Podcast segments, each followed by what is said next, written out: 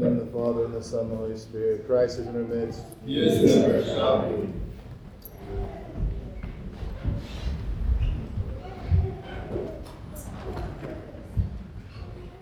Today we are commemorating our Father among the saints, one of the great three holy hierarchs, St. John Chrysostom. St. John Chrysostom, who, as all the saints are and do, deserve our veneration and our respect.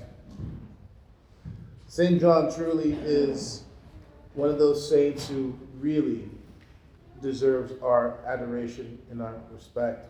St. John, who understood each station of life, although being faithful to one station, that of the monastic rank and that of the clergy. St. John understood what it means to live in the wilderness and what it means to live in the heart of a city. St. John understands what it means to have a deep and prime intellect, one that is thirsty, insatiable for knowledge, for truth.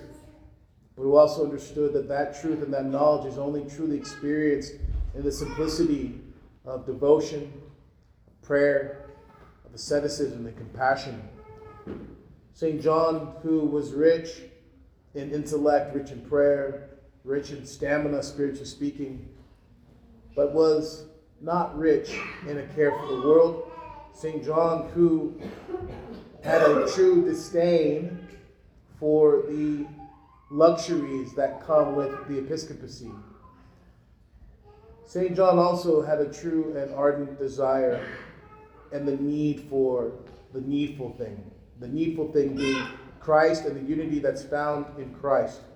There was a schism in Antioch at one point, and St. John, quoting St. Paul's epistle of Ephesians, the one that was read today, he speaks then and now about the great pain and the great heresy that schism is. Why? Because any division within the body of Christ is a division of the greatest proportions. And this division is found, yes, ultimately as heresy, but it begins with a lack of compassion. It begins when people begin to have a greater desire for things over people. Things such as station, things such as authority, things such as opinion, I'm correct, you are not correct, things such as I was here first, I am above you, you need to do what I say. These things should not be found amongst those people who call themselves Christians. These things do lead to schism. They lead to divisions.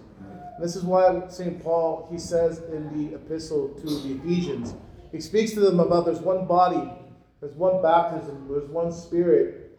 And so if we're united in the body of Christ, in the Spirit, the Holy Spirit of God, if we're united in the thing, the one who is whole and perfect, how can we find ourselves in division? We must find ourselves, as St. Paul says, in this bond of peace. This bond of peace which guarantees that we are in the Spirit. So often for us, we lose sight of this because of things. Again, like I said, position, opinion, this pesky thing we call rights. My rights. There are no rights in the body. There is only unity and there's only love. Rights are something that the devil has introduced to stoke our individuality, to stoke our desire to push against another person or another group of people because we think that they're going to take something from us. And this is the beginning of divisions. And may God help us. Even amongst church folk, and especially among church folk, we can see this temptation for things over people. In the gospel today, the Lord speaks of the need for compassion, and how the need for compassion reveals true unity.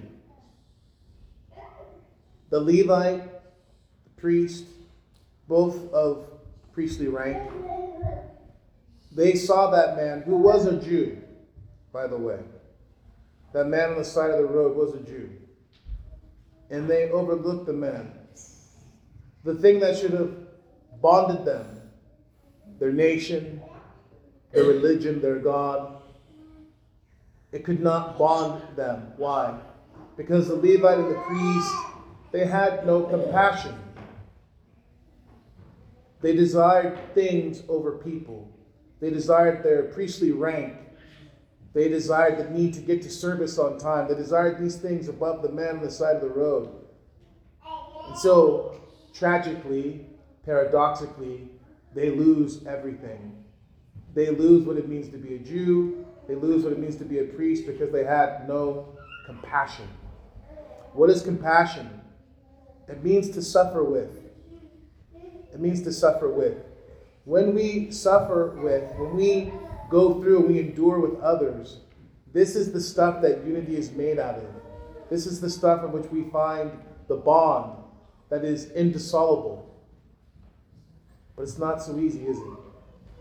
It's very difficult for us because we love things over people. We love our rights. We love our station. We love what we think is ours. This is my ministry. This is my job.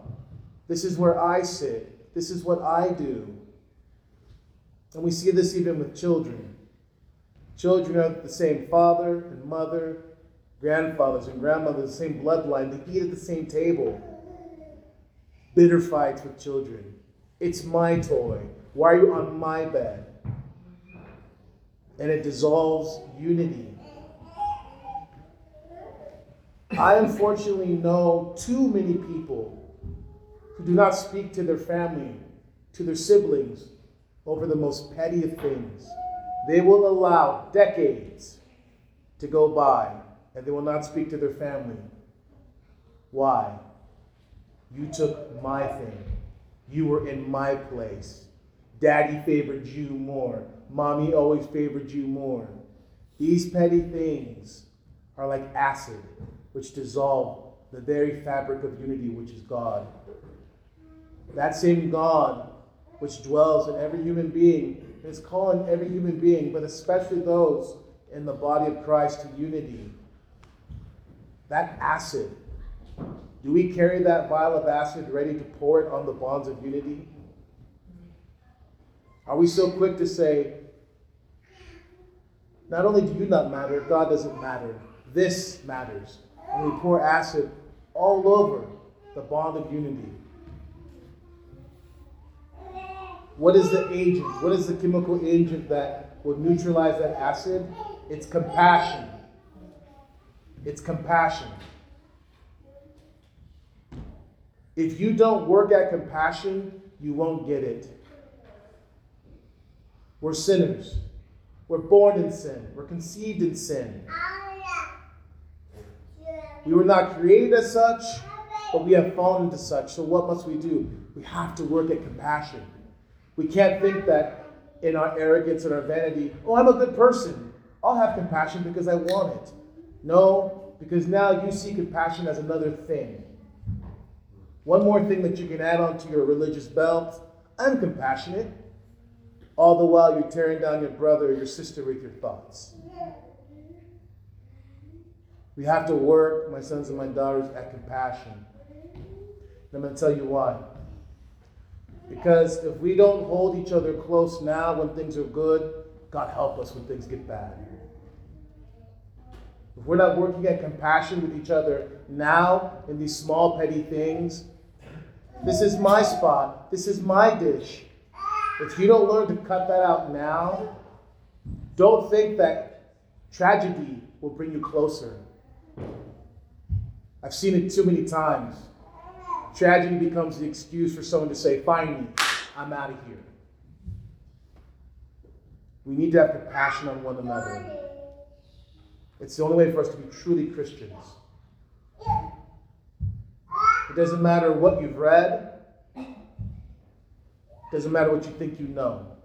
If you don't know Christ and your brother and sister through compassion, then you know nothing and you have nothing.